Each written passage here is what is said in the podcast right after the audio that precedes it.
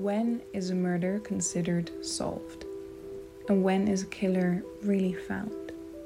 What if the story is a bit more complicated than a simple whodunit, like in the case of 28 year old Annie Hindocha Dewani? Annie was a girl like me. She was extremely close with her family and she was very driven to move her career forward. But on her way to success, she met her husband Shrien with whom she was in South Africa for her honeymoon when their taxi got hijacked and she was found dead in a Cape Town township.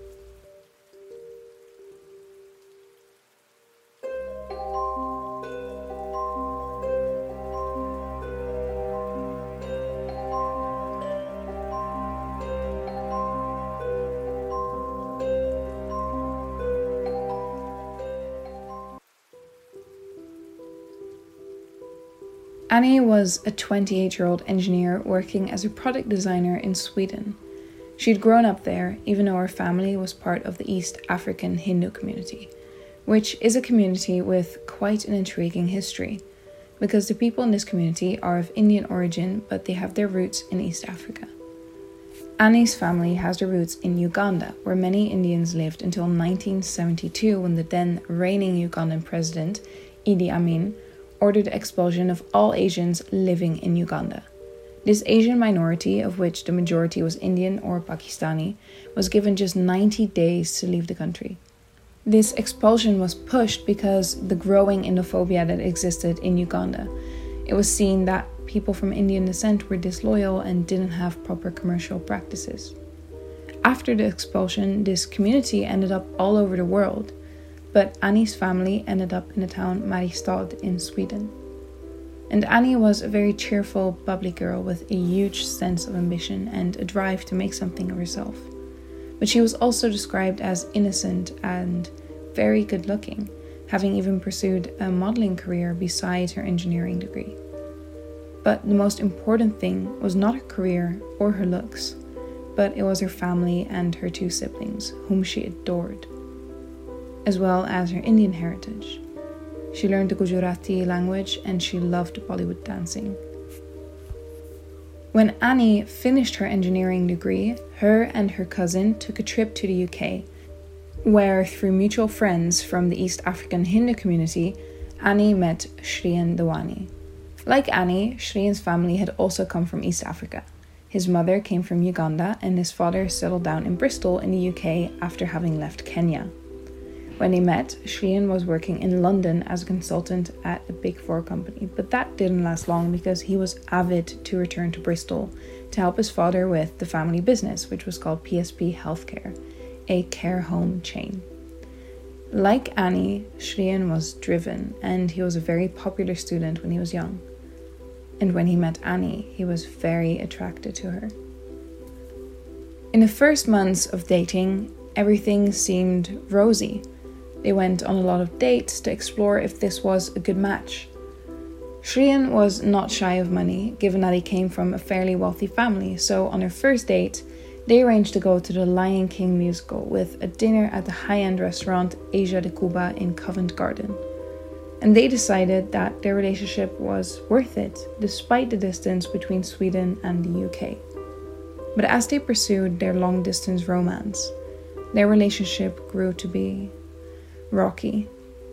They broke up for a period of time and then got back together when Annie moved to the UK to be closer to Shrien. And as a way of showing their commitment to each other, Shrien booked a private plane and asked Annie to marry him in the city of love, Paris.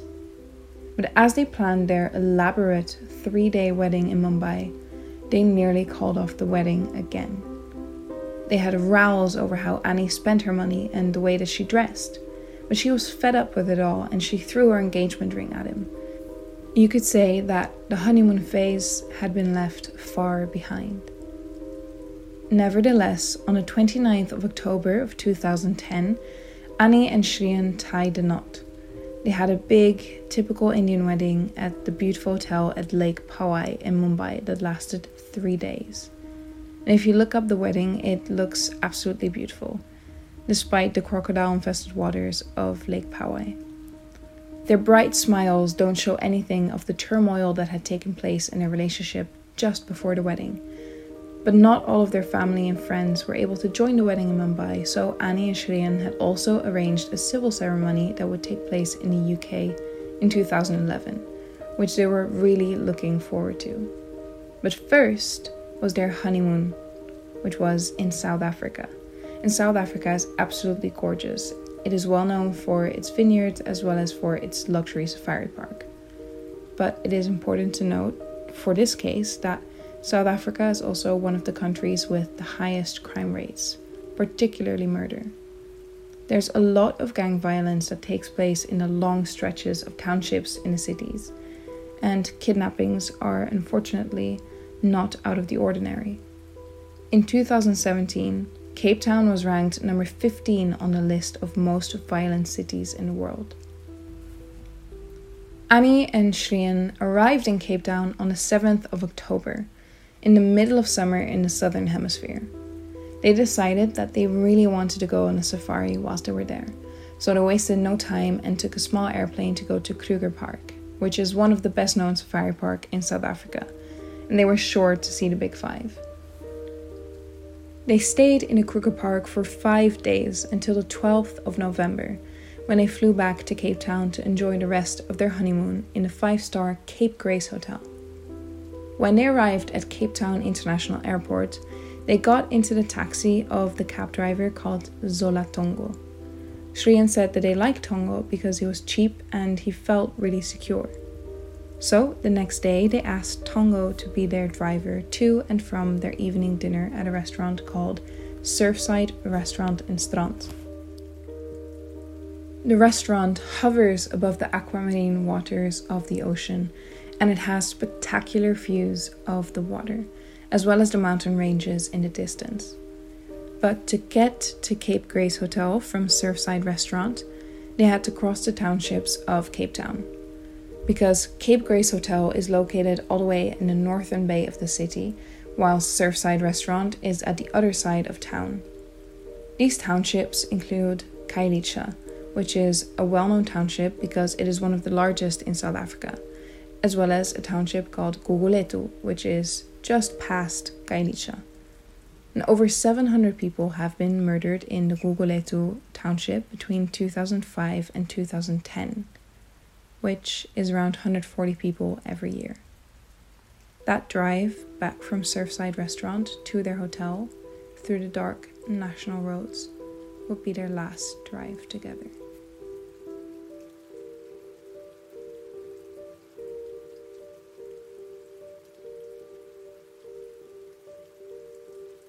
On that faithful 14th of November, Shrien, Annie, and Tongo were driving on the national road through the townships, back to the north of Cape Town. They were driving in Tongo's Volkswagen Sharan, and they took the N2 road, which is just one long straight road. And as they passed the Cape Town International Airport on their right, the Gugulethu township dawned up on their left. But instead of following the N2 straight ahead, Tongo took a side road into Gugulethu. And this to me makes very little sense when I first read it. Because passing through Gugulethu doesn't necessarily give you a shortcut to get to the hotel. In fact, it is in the opposite direction from the hotel.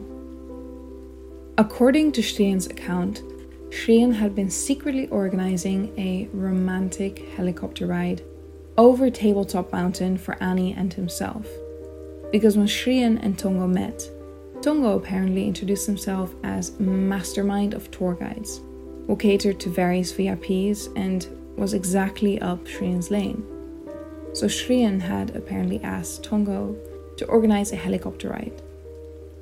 Shrien might have believed that they were on their way to the helicopter ride that faithful night, which might be why they entered Gugulethu and why Shrien received a text message from Tongo whilst we're at the restaurant, where Tongo told him that everything had been quote unquote sorted out. In another account, Shrien claims that he wanted to show Annie the real South Africa and had asked Tongo to get off the road at Gugulethu to see the townships. However, as they entered the township, two men blocked the Volkswagen Sharan in the middle of the road.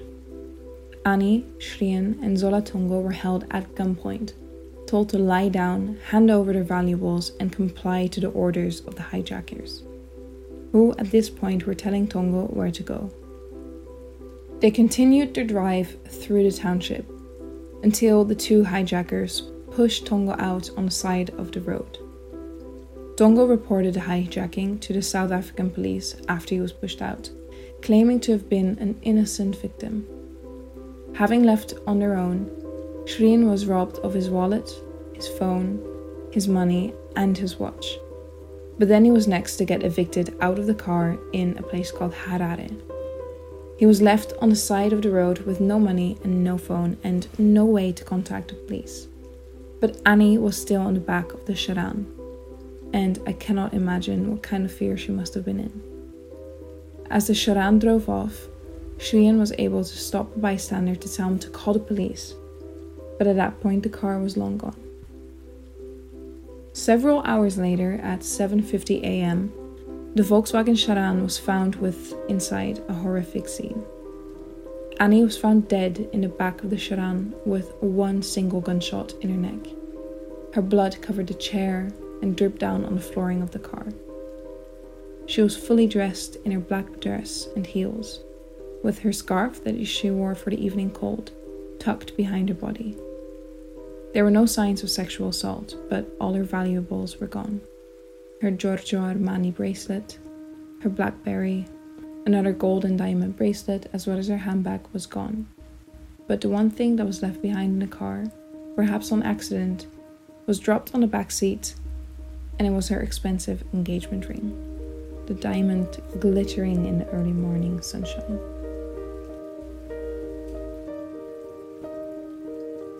Where Annie was found is interesting. She was found in Lingelethu West, which is a small township just at the end of Khayelitsha. Presumably, after the car was hijacked by the two men, they drove through the townships towards Khayelitsha, which is about a 30 minute drive from where the car was hijacked. Lingelethu West is not as crowded as other townships, and the roads are broader and less busy so the car with Annie's body didn't immediately strike many people until closer inspection.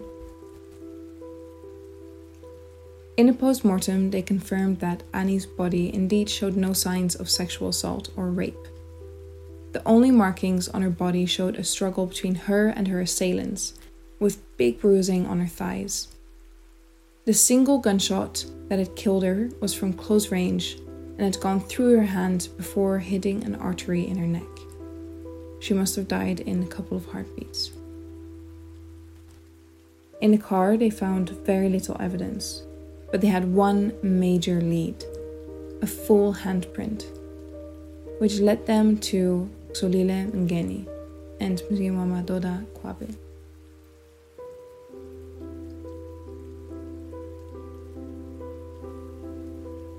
Twenty-six year old Mngeni was traced down by the police first, his handprint was known to the police and he was arrested and put in custody two days after the murder on the 16th of November 2010. Mngeni grew up in Khayelitsha and confessed to the hijacking, robbing, and kidnapping of Annie, Shrien, and Tongo. But he denied killing Annie. The day after he was arrested, Mngeni appeared in court and was charged with murder, robbery with aggravating circumstances, and kidnapping. The man who pulled the trigger of the gun that killed Annie is called Mziwamadoda Qwabe, whose name is very difficult and I apologize. But he was linked to the case by both Mngeni and another township police informant. Qwabe was arrested on the 18th of November. The day after Qwabe was arrested, another man was caught by the police after a tip off by Qwabe. This man was named Monde Mbolombo, who was a hotel receptionist, who, according to both Qwabe and Geni, arranged the hijacking and robbery. But there are some inconsistencies when it comes to these men's confessions, and they are key to what came to light next. In Geni's first confession, he claimed that Qwabe accidentally shot Annie as he struggled over her handbag. In his first confession, he ran with the theory that this was a robbery a highly organized robbery. Qwabe, on the other hand, denied all involvement in anything to do with hijacking, the kidnapping, the murder, and the robbery. But Mngeni, Qwabe, and Mbolombo were allowed to talk to each other in custody, presumably under police and legal supervision, though we aren't sure what is said during the meeting itself. What we do know is that after the three men met, they changed their stories and all admitted to involvement in kidnapping and murder.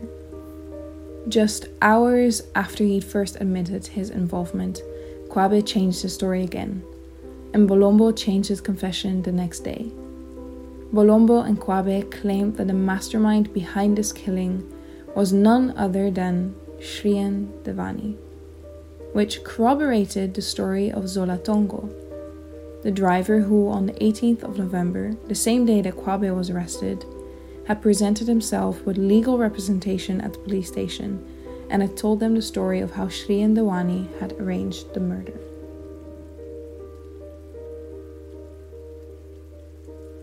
Zola Tongo claims that he was offered 15,000 rand, which is equivalent to around 790 euros today, to kill the newlywed Annie Hindocha Dewani.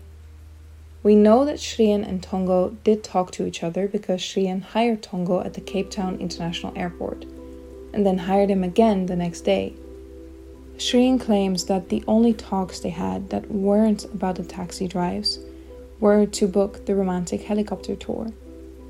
But because they talked to each other in person, we don't know what was actually discussed when they met.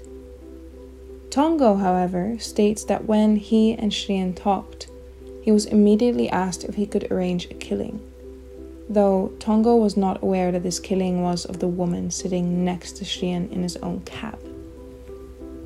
Tongo states that he came in contact with the hijackers, Mngeni and Qwabe, through Mbolombo, who he mentioned the offer to in conversation, which may seem as a very strange way of meeting your co conspirators as well as a very small amount of money for killing a person and having to share it between four people.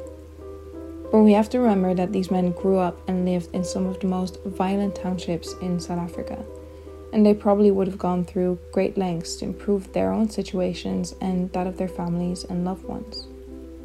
But one question remains to me with this theory. Why would Shrien want to kill his newly wedded wife? Because he is said to have loved her very much. And even though photos never reflect a relationship perfectly, they looked very happy. More importantly, if he would have wanted to kill her, then why do it all the way in South Africa? One motive that has been discussed is their marital problems. According to BBC's Panorama documentary, Annie was really dissatisfied with their relationship. She sent texts to a friend saying that she hated Shrien and she hated how controlling he was over her. Whilst they were at the Kruger National Park, Annie supposedly texted that she was really trying to make the relationship work, but that she just didn't feel happy, despite the fact that he was very nice to her. Her dissatisfaction may have caused his bucket to spill over.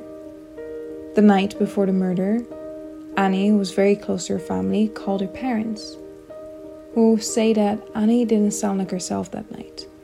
She sounded like something was off, that something was bugging her, though she never said what it was. Which makes you wonder did her and Shrien have another fight? Could that have caused it?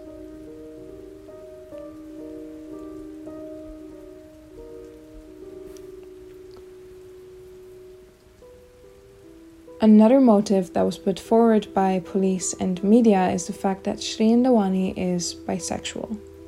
During his court hearings in South Africa, the prosecution presented the court with Shrien's Gaydar website profile, and Shrien admitted that he was sexually attracted to both females and males. Now, this alone is not an issue. Shrien can be bisexual and very happy in his marriage but Shrien is said to have visited a German fetish master named Leopold Leiser, who told the prosecution that Shrien had mentioned to him that he was very unhappy in his engagement to Annie, and that he didn't know how to get out of the marriage without being disowned by his own family. The judge ruled that evidence about Shrien's sexuality could not be used in court, but the motive nonetheless could hold truth. When would Shrien have been able to organize this then? On CCTV footage, you can see that after the first taxi drive from Cape Town International Airport to Cape Grace Hotel, Annie goes into the hotel alone to check in, with Shrien nowhere to be found. It is during this time that he claims to have organized the helicopter tour for Annie, but Tongo claims that this is when Shrien asked Tongo to organize the killing.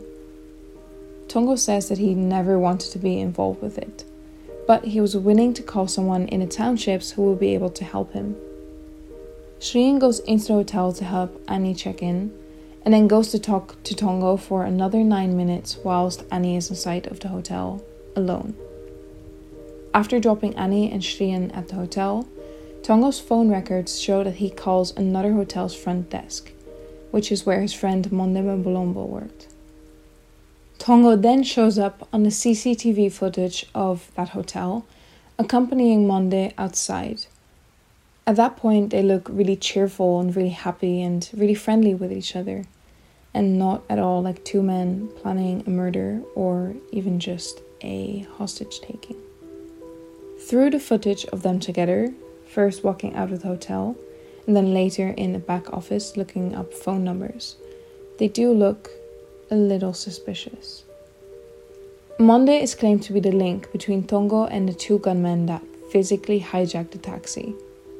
During dinner the day before Annie's murder, Shrien left the sushi restaurant and went all the way back to the hotel, just a short walk from the restaurant, where he must have noticed a message from Tongo saying that everything was ready.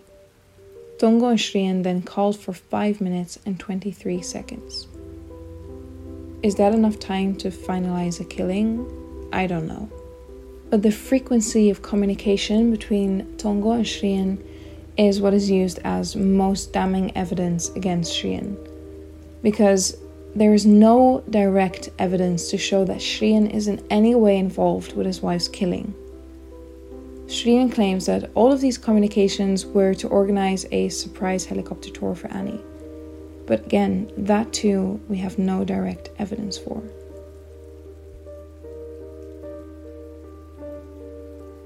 The second theory is that all along this was just a robbery that went wrong.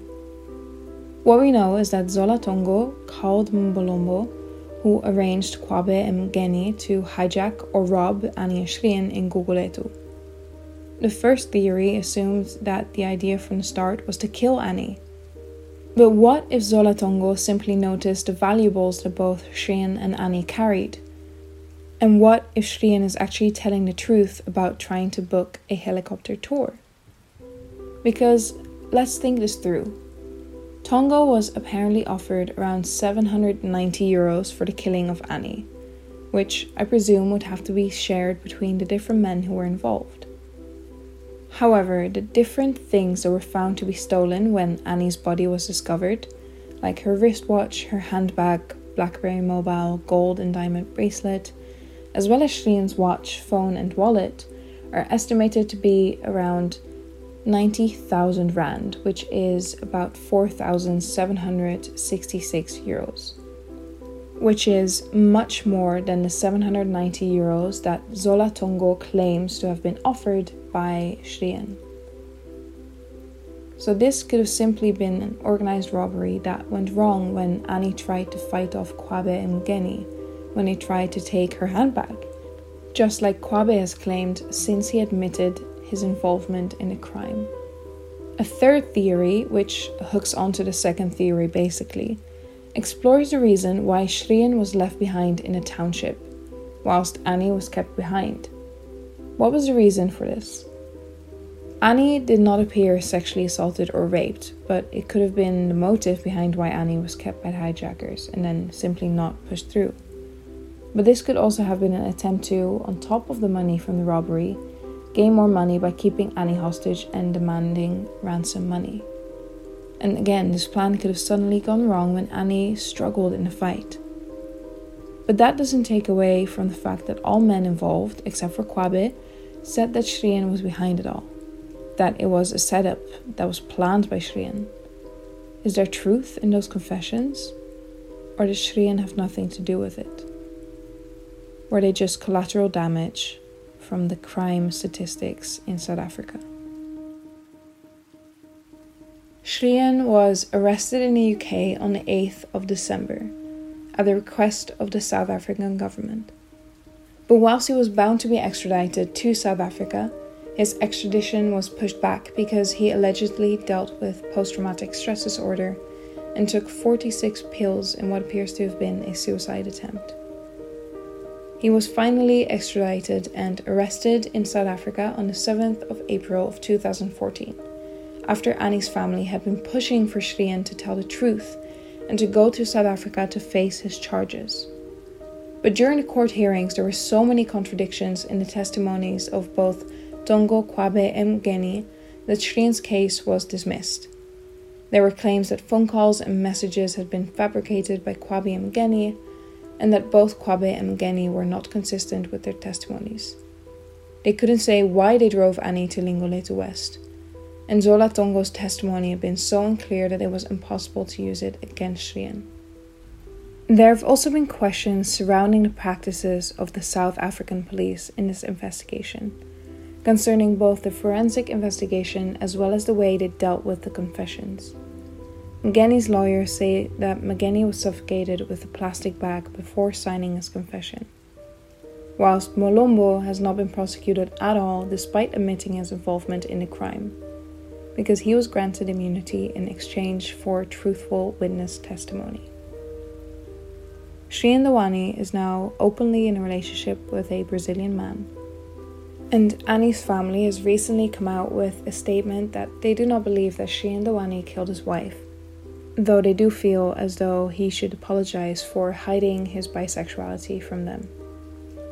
Annie's case is solved but there's still a lot of unclarity around it. The truth in this case still doesn't feel like it has been surfaced entirely, and perhaps we will never know. But for now, we are left with a lot of questions and very few answers. I hope you found this case as interesting as I did. And if you did, make sure to subscribe or follow the Girls Like Me podcast on your preferred podcast listening platform to stay up to date with our newest episodes. For more updates, you can also follow this podcast on Twitter at Girls Like Me. See you next time.